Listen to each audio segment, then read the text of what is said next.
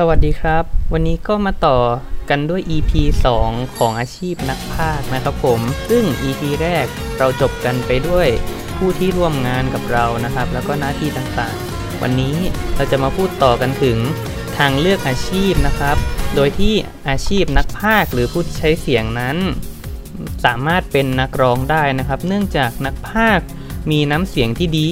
และมีการฝึกควบคุมการใช้เสียงทำให้นักพากย์บางคนสามารถร้องเพลงได้ดีด้วยนะครับหรือเป็นนักแสดงหน้ากล้องนะครับ เพราะรู้จักการถ่ายทอดอารมณ์ และการใช้เสียงต่างๆ ครับผม โดยที่เราจะมาต่อกันที่ความก้าวหน้าทางอาชีพนะครับตำแหน่งและเส้นทางการเติบโตนะครับ นักภาคอาชีพจะเติบโตได้ในสายงานนี้ จากการฝึกฝนและประสบการณ์ที่สั่งสมมาครับผม ยิ่งประสบการณ์มากยิ่งมีโอกาสเติบโต และจะสร้างชื่อเสียงได้มากขึ้น ซึ่งรายได้เฉลี่ยต่อปีนะครับ จะอยู่ที่ 50,000 ดอลลาร์ถึง 80,000 ดอลลาร์หรือประมาณ1ล้าน5แสนถึง2ล้าน5แสนบาทนะครับ หากมีประสบการณ์ก็จะทำเงินได้มากขึ้นกว่าเดิม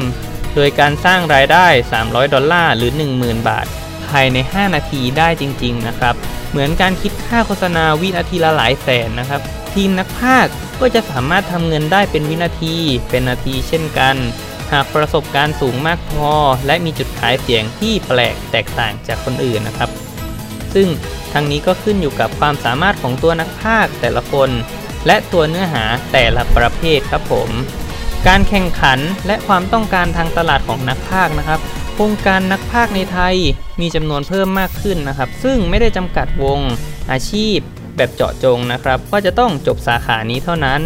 เน้นคนที่รักในงานนี้จริง ๆนะครับ มีความสามารถและฝึกฝนมาอย่างดีแล้วนะครับผมข้อดีของอาชีพนี้นะครับ ก็จะเป็นงานที่สนุกนะครับ เพราะว่าเราได้ทำหลากหลายอย่าง ทั้งการพากหนังพากย์การ์ตูน โดยเราจะต้องพากตามเสียงของตัวละครให้เหมือนเป็นนักแสดง โดยในหนึ่งเรื่องเราพากได้หลายตัวละครเช่นกันนะครับ แล้วก็ไม่ซ้ำซากจำเจนะครับ มีเรื่องใหม่ตอนใหม่ให้เราพากเสมอ รายได้ดี หากชำนาญ และมีประสบการณ์เยอะ เป็นงานที่มีความอิสระสูงนะครับ สามารถรับงานนอกได้ หากไม่กระทบกับงานภาคประจำที่ตนเองสังกัด ซึ่งปัจจุบันนี้นะครับนักภาคส่วนใหญ่ก็จะเป็นอาชีพอิสระนะครับ จะรับเป็นงานงานไปไม่ได้เซ็นสัญญากับค่ายไหนค่ายหนึ่งเป็นพิเศษนะครับ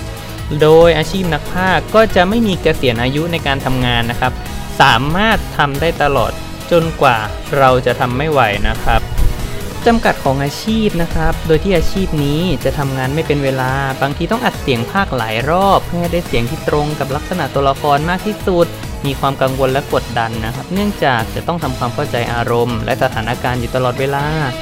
ในหนึ่งงานนั้นอาจจะต้องภาคหลายอารมณ์ หลายตัวละครและหลายสถานการณ์นะครับ การปรับอารมณ์ของนักพากย์บางครั้งนักพากย์ต้องอินไปกับตัวละคร จนบางทีอาจจะดึงอารมณ์ของตัวละครนั้นออกมาได้ไม่ดีเท่าที่ควรนะครับคุณสมบัติที่เหมาะสมกับอาชีพนะครับ มีน้ำเสียงที่ดี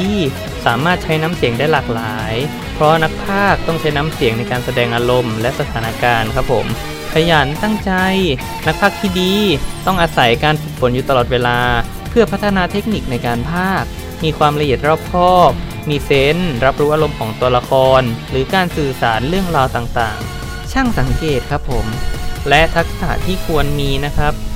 ทักษะทางด้านการอ่านหรือตีความนะครับ ในการพากย์ จะต้องมีการอ่านบทพากย์และตีความ ซึ่งต้องอ่านออกเสียงได้ชัดเจน คล่องแคล่ว ตรงตามหลักไวยากรณ์ มีการเว้นวรรคตอนถูกต้องและเป็นธรรมชาติ นักพากเสียงต้องพากได้หลากหลายอารมณ์ ต้องหาวิธีสร้างเสียงให้เข้ากับอารมณ์ และสถานการณ์นั้นๆ ซึ่งต้องใช้การฝึกซ้อม และตีความจากบทหรือการบรีฟของผู้เขียนนะครับ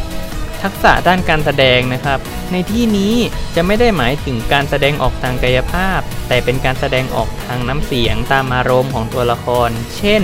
อารมณ์โมโห กังวล สนุกสนาน หรือการเน้นเสียงหนักเบาเพื่อให้เนื้อหาที่เป็นตัวอักษร มาทำให้มีชีวิตชีวา